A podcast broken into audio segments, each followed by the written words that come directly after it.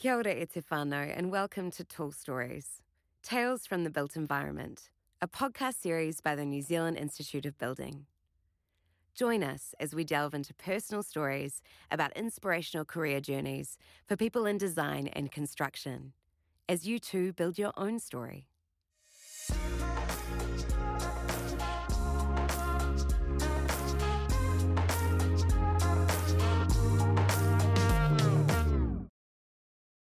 Kia ora te whānau. My name's Guy Marriage. I'm an architect and a lecturer, and you might have even been taught by me if you're at the architecture school. Otherwise, you might have run into me on a building site somewhere around town. But today I have with me uh, two people Simoné Wright, who's a wonderful young woman who's going to be telling us about her tale of how she got into the construction industry, and Matamoana Nuku, who has, uh, was a student of mine once many years ago and is now uh, quite a well respected figure in the architecture field here in Wellington.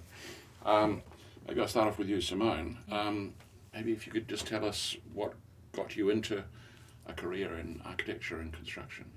Yeah, I mean, my um, career is a little bit different. So I obviously grew up in South Africa, hence the accent you can hear along the way. And I ended up studying architecture back there um, as a bachelor's of architecture. So me getting into the industry, my dad's a civil, civil engineer. Um, I ended up wanting to go actually into medicine and then started doing engineering graphic design at school. Um, decided that technical drawing was where i wanted to be um, and actually just more going into architecture essentially was the end goal for me. That was the journey down the way. Um, now i'm actually our business support manager here at design group stapleton elliott. So i've gone from architect all the way across to still working in the industry um, but just down a bit of a different path Fantastic. And do you know how the path in South Africa is different from the path in New Zealand, or is it pretty much the same? It's almost very similar. Um, I feel like when I was back there, so uh, when I left school was about 10 years ago, um, and essentially the path was very similar, but I think there was a bit more when I worked in a small company, there was a bit more of, um, I suppose, trust, and you're doing a bit more of everything. Uh, so when I was on site, I would work. Uh, when I was in my small company, I would work from um, anything from like uh, door schedules, you know, to running site meetings, to being pretty much the only um, architect on site at the time, and so it's really become a, a long journey for me to get to this place. Uh, when I left South Africa, I pretty much was done with the industry. I never wanted to be in architecture again. And then when I came here, I ended up interviewing at DGSE, and it just kind of, I think they were quite shocked that I'd had a bit of an architectural background, but wanted to work more in administration and office management um, and more the business side of the company. So, yeah, that's kind of where I've ended up now. Oh, great. Okay. That's a very, that's a very good explanation. Um, Malo uh, Matamoana, I wonder if you could tell us about your journey, because I suspect it's slightly different. Yeah. So uh, thank you, Guy. Kia whānau, uh, malo lele. Um, as Guy's mentioned, uh, my name is Matamoana Nuku. Um, I hail from uh, the mighty Hautu in, in Tongatapu, as well as uh, Nuku uh, o Kolotau ko he uh, hure, um, uh, uh, as the land where my uh, people are from. Um, I guess uh, to answer your, your question, um, Guy, there's a, there's a multitude of factors, and I often uh, reflect back to, to why why architecture. I think um, many a times, um, kind of growing up, there were sort of hints in my life where I was obviously really interested in the way that, um, you know, in, in the way that our, our uh, design environments are sort of designed, um, but not necessarily knowing that that was, you know, an architectural sort of field or background. Um, I grew up uh, in, in Tawa, uh, here in Wellington, um, in what was Housing New Zealand, a little three bedroom home with, you know, at times I think nine to, to ten people living in the, the same whare or the same house. And, you know, often I'd go to school and, you know, I'd uh, go to school's uh, friends' uh, houses after school and, you know, they lived in these, uh, a lot, what was a lot bigger uh, houses than, than me. And I would often think to myself, I was like, you know, why is it that those people get, you know, that they've got their own room, whereas I share a room with my, my brother and my two uncles, for example. Um, so I guess that that was, you know, part of my sort of curiosity um, into into the, the, housing industry, um, and then kind of like fast forward into sort of uh, high school. I think I want to um, uh, attribute probably my my um, interest was through uh, another architect, uh, Fa'asalele Malo, um, who at the time was my volleyball coach in high school.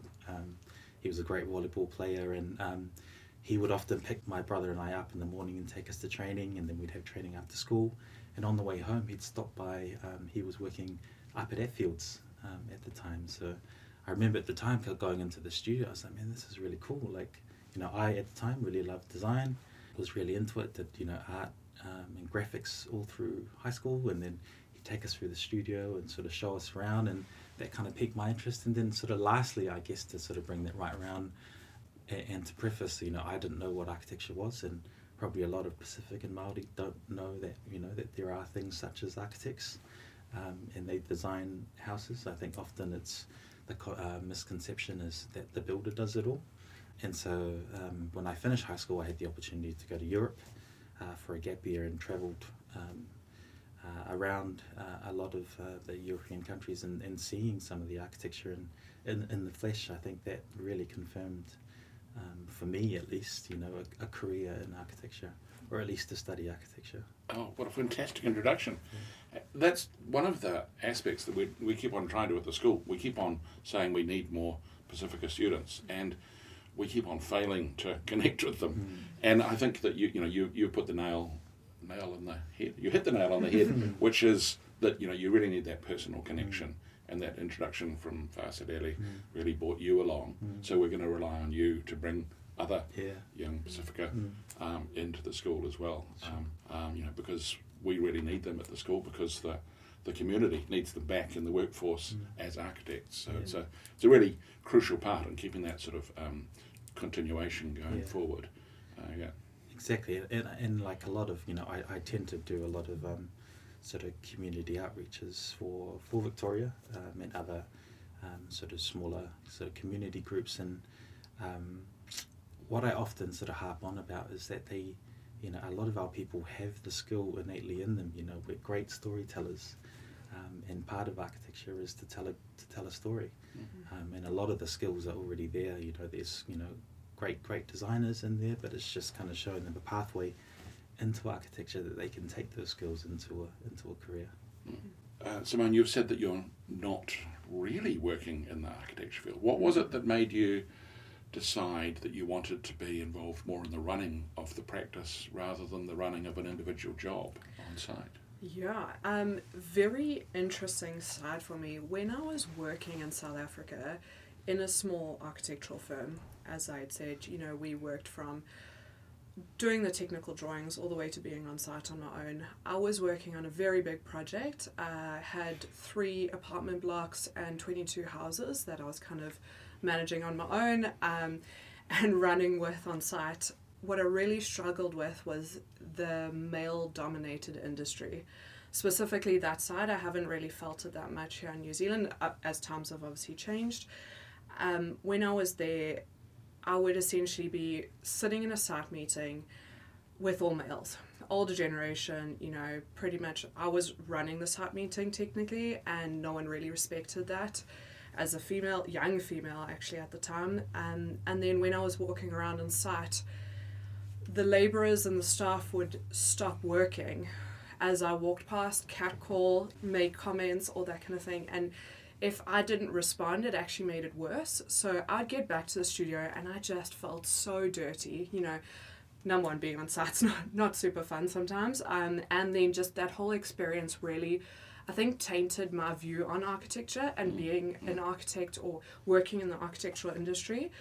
Um, when we moved to New Zealand, I was just like, I'm done with the architectural industry. I don't want to be on site. I don't want to be on the same job for two years or however long.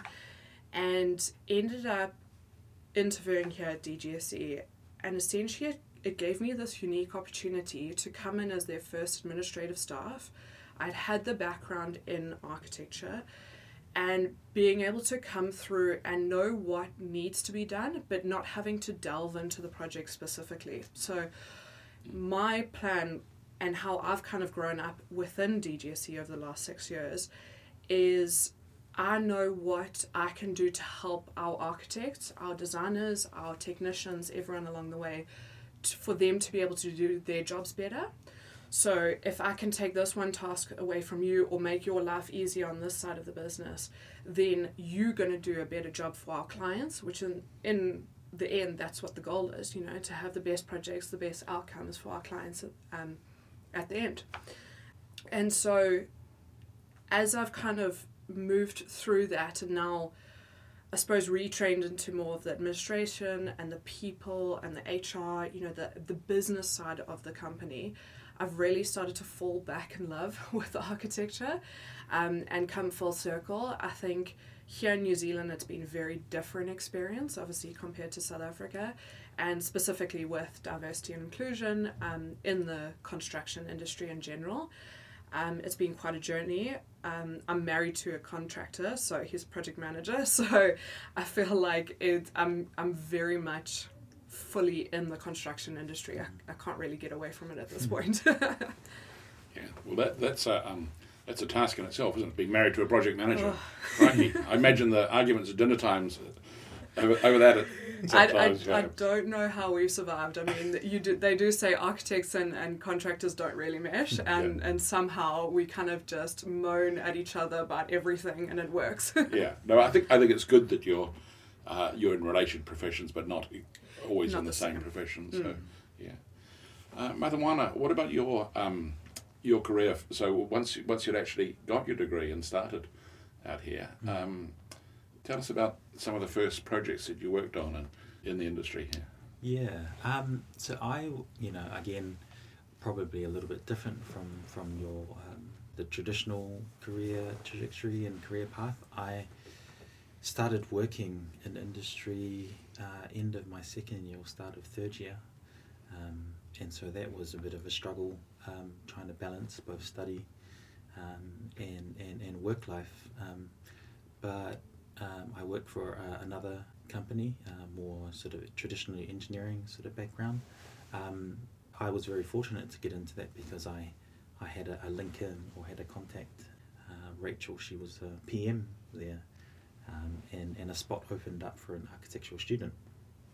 And so um, had sort of reached out to uh, back, in the, back then and, and sort of asked around if anyone was interested. And so I put my hand up um, and got ready for an interview. Um, went in and it was quite funny because um, I remember I arrived um, in the office and Rachel, um, by chance, was just in the lobby and seen me.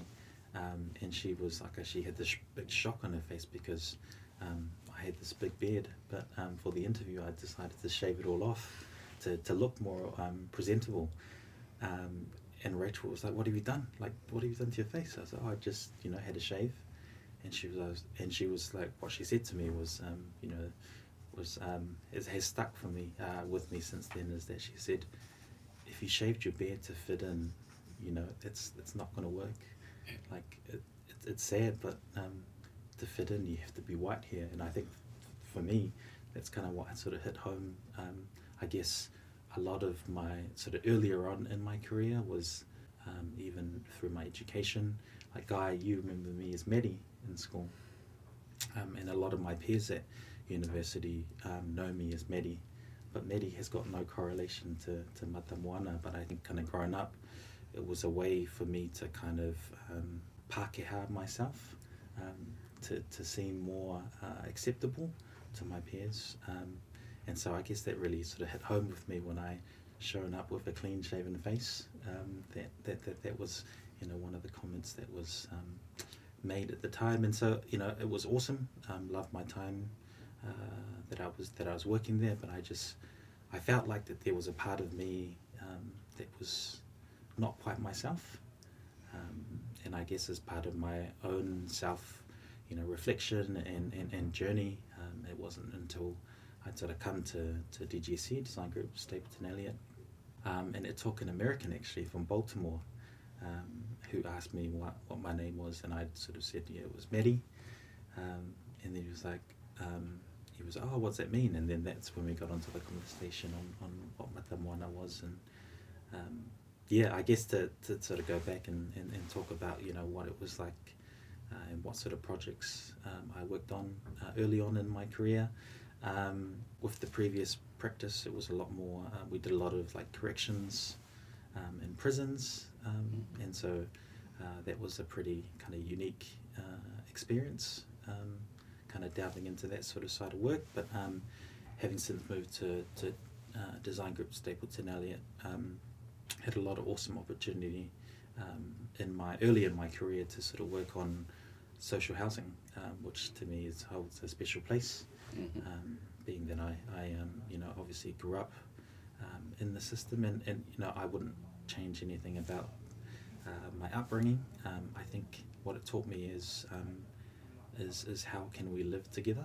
Um, you know, even though it was a small house, you know, it was um, amazing because all our family were there together. Um, and I think kind of reflecting on, and I know this is not where the question is going, but kind of reflecting on, you know, the, what's the future of housing in Aotearoa. It's I think we need to reimagine what it's like to live together, um, and what that sort of manifests itself into. I'm not sure, um, but there are a lot of you know values and principles that we can sort of pick up on. So that was really awesome um, that I got to, to sort of work on that um, early on in my career. Absolutely, yeah. Look, I think I think you're quite right that housing is is a crucial uh, factor for us to figure out how to make it work better in New Zealand, uh, not just for Pakeha or Maori or Pacifica, but you know we've got to make it work for everybody, and and every community is different, and every mm. family within that community is different. Mm. This episode is proudly sponsored by GIB Plasterboard, your local plasterboard manufacturer. GIB Plasterboard offers a wide range of training programs and technical help for lining installation, fire resistance performance, noise control, wet area systems, and rigid air barrier solutions. Please call the GIB helpline team on 0800 100 442 for technical support or register for a training session at gib.co.nz slash training and events.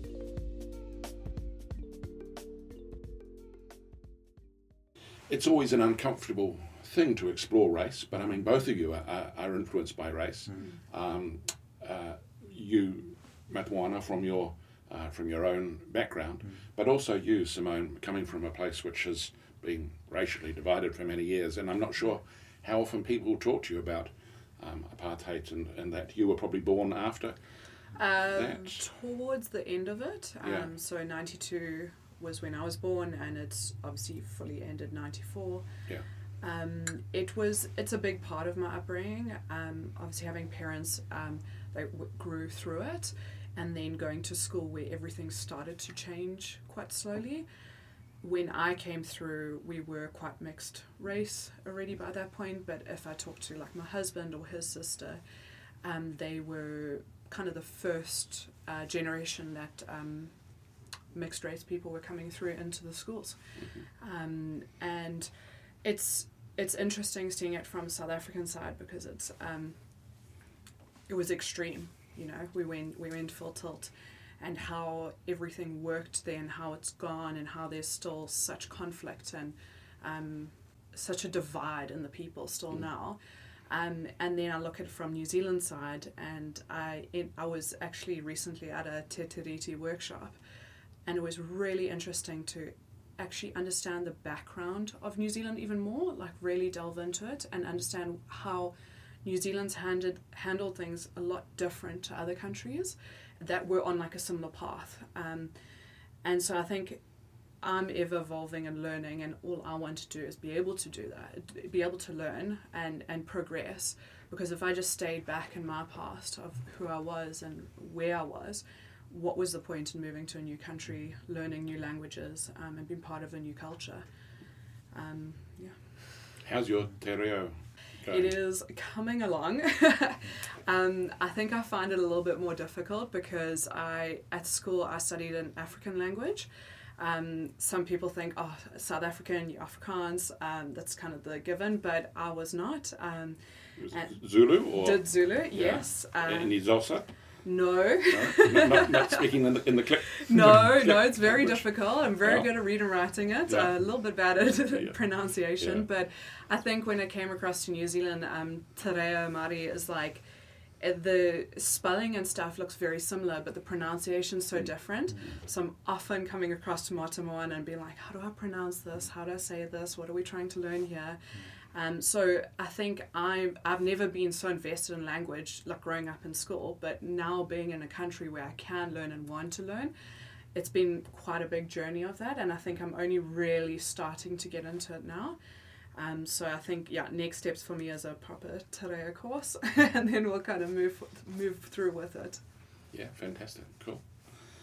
Um, I wonder if uh, if you could maybe just share a story um, about your um, about any particularly um, challenging time you've had, either either back in South Africa or here um, in Aotearoa, um, in terms of a you know a project that you worked on which might have had some real challenges. I obviously work more on the business side of the company, um, and with that, Design Group Stapleton Elliott has gone through a massive growth. When I started six years ago, almost to the day actually, um, we were at about 40 staff members, and I think we had only just opened up our third studio at that time. Over the last six years, we've grown to around 130 staff members with six different studios um, throughout New Zealand. And I kind of focus on this side of the business a bit more because when we were smaller, it was easy to maintain that company culture that was uh, everyone wanted to be part of. Uh, pulling recruits in was really easy. Um, working with the staff, they love being here. We love spending time together. And as we've kind of grown over the last six years, we've somehow managed to maintain this incredible company culture. I always kind of put it down to like small company culture, even though we we're at that like medium medium to large size now at, at the point we are. Um, but I do put it down to the way that our management interact with our staff, um, how we each interact with each other, and who we essentially bring into the company. You know, being diverse, being inclusive, really trying to pull us all together. Um, I know our staff are on any given day. It's not about just like coming to work, doing the job, and then leaving. Um, we want to know about each other's lives and what they did on the weekends, but like more in depth than that, we want to spend time together and, and, and really be part of this team. Um, so, what a big challenge for me personally was kind of coming through this and really trying to maintain that culture as we've moved through. Um, which obviously is very different to being on a project, you know, one project, but I found this has been a project that's been going on for so long and now only continues. You know, who's to say that we're going to stop at this number or stay at this number or how we grow? You know, the market's on its own lens here and w- with everything happening around us. Um, but that's been, I've really enjoyed this journey um, with the company and moving through. So I think on any given day, you know, I don't really. Everything I'm doing is more in that lens of thinking about how it affects our people, and and how we're affecting our industry. I think I think that's there's a lot of parallels to be hmm. made between uh, working on an architectural project Mm. and working on an architectural project which is the growing of a firm. Hmm. Yeah, And the thing with a with a project on site is that normally at some stage it actually gets finished. Yeah. And then you can dust your hands and walk away and say, there, that's done. And hmm. now look back and I'm really proud of it. That's the thing with the companies. You can't do that. It's always growing.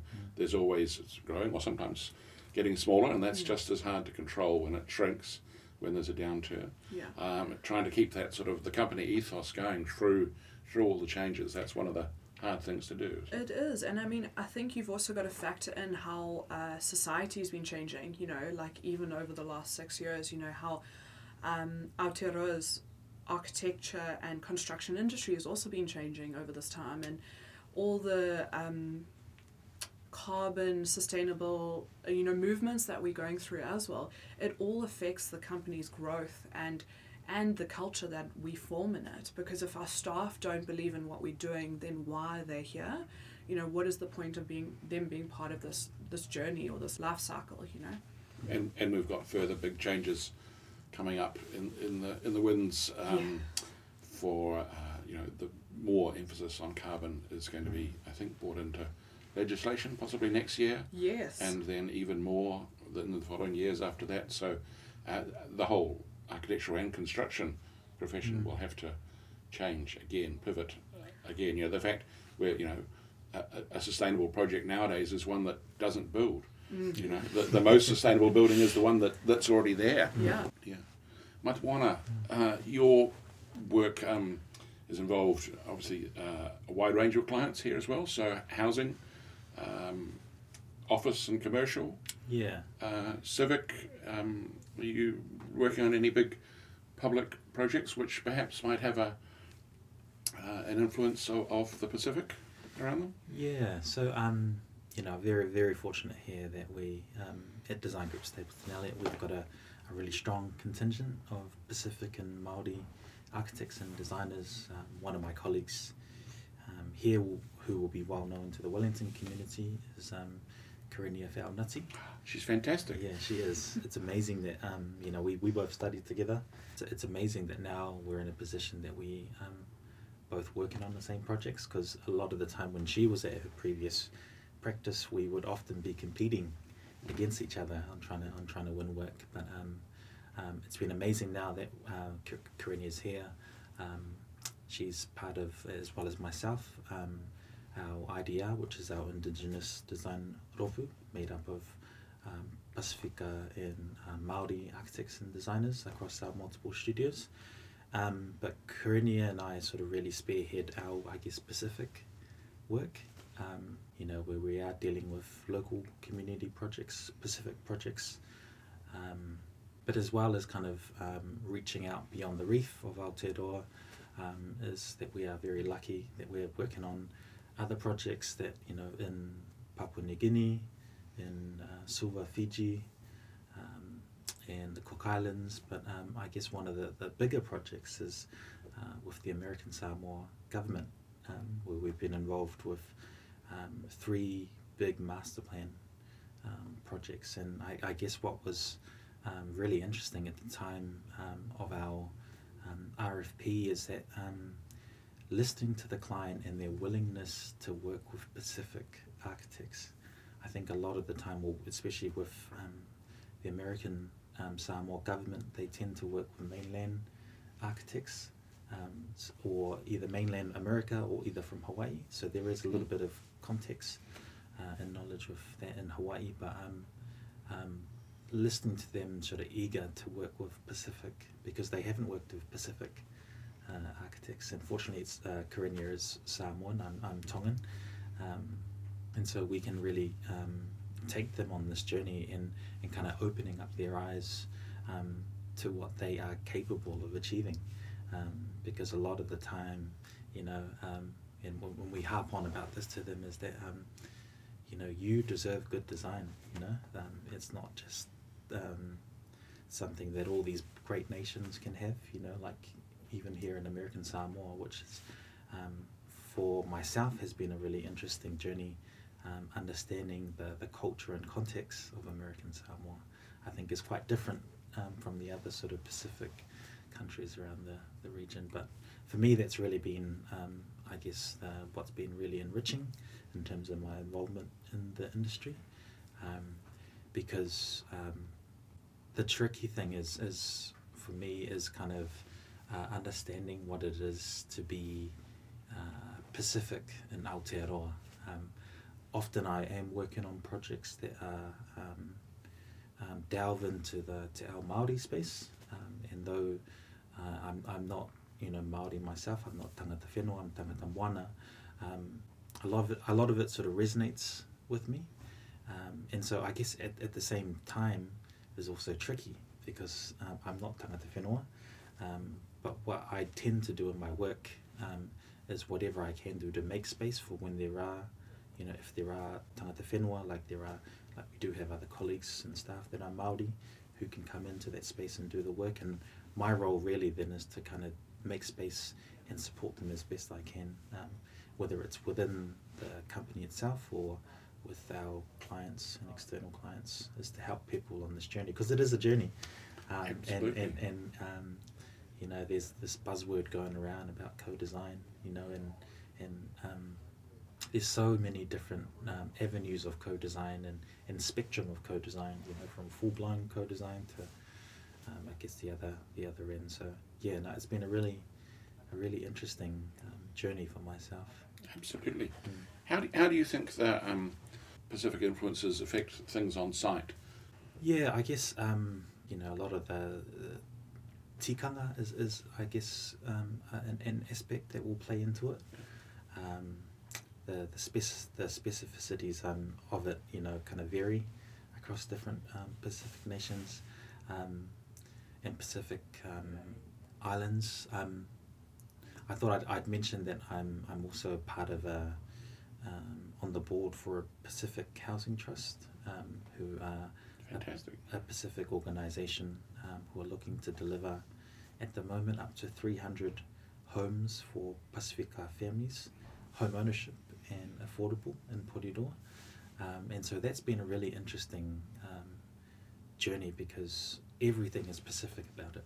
Um, you know, Cool. from the way that we um, that, that the RFPs are sort of um, written, um, you know, to the to the consultants that they are, are looking to work with. Um, so that one is is a really again another interesting one. It's um the concept is is trying to reimagine the Pacific Village in Aotearoa. hmm That, that's, that's a great, uh, great task to have ahead. Question for you here, and I'll start off with you, Matamoana, is um, I wonder if you could talk to us uh, just about some advice on, on what you would give somebody who was just starting off in the profession, in the construction industry, whether they want to be an architect or on site or a uh, building a surveyor or an engineer. Any, any, any advice about how best to tackle it? Mm, yeah, I I think you know, and, and, and with this question, um, guy, I kind of look at what would I tell my younger self if I could, um, and like put simply, it would be to, just to believe in yourself and bring your honest self to your mahi, um, because I felt like you know there's a big chunk of my life where, you know, I was matamoana outside of the office, and I was Mary inside the office and in the industry um, and even in the classroom. So I think, man, I kind of think back to myself and like, man, imagine what, you know, what would be different if I was matamoana through my entire life. Um, so I think it's just being true to yourself, and I know that's hard at times, um, because you know often it's not, you know, there's not the the right sort of safety within the various um, practices or firms or companies that you're working at to, to do that. But I think times are changing, um, and so that that would probably be my advice.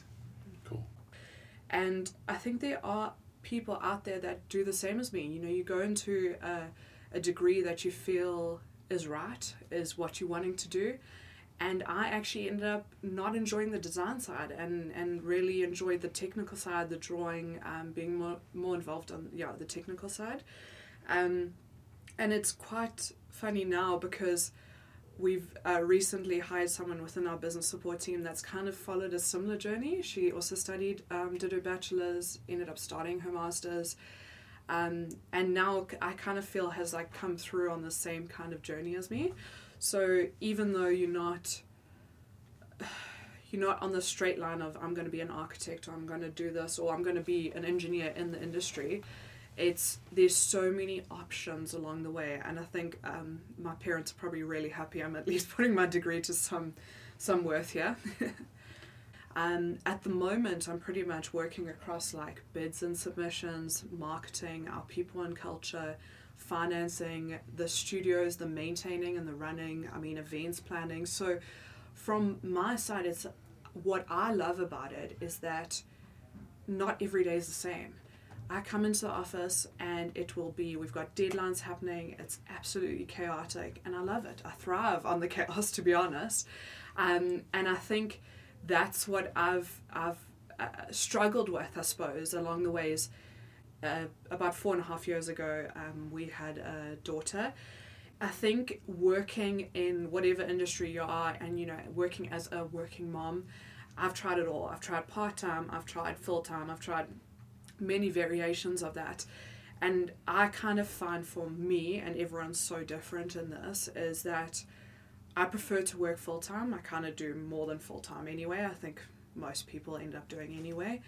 Um, but I'm still struggling with that. Like, I've got a young daughter who also wants my time and a family. You know, like uh, my husband's also there. I've got to give him some time as well.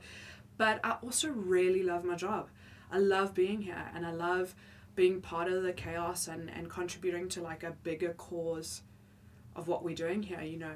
Um, I'm always just juggling with everything, you know, the guilt of everything. So I don't That's think you should feel guilty about, about it. You're doing a fantastic job. I'm You- trying. You, you, in fact, you're doing two fantastic jobs. one being a mum, and, and one being running this office and, and keeping a whole bunch. The third one, keeping a whole bunch of architects in line, which I know line. is a difficult thing to do. I'll just say uh, thank you once again, uh, Matamoana. Fantastic uh, to have you along here, and thank you, Simoné. Uh, been really good to have the two of you here. Thank you. Awesome. Thanks, guy.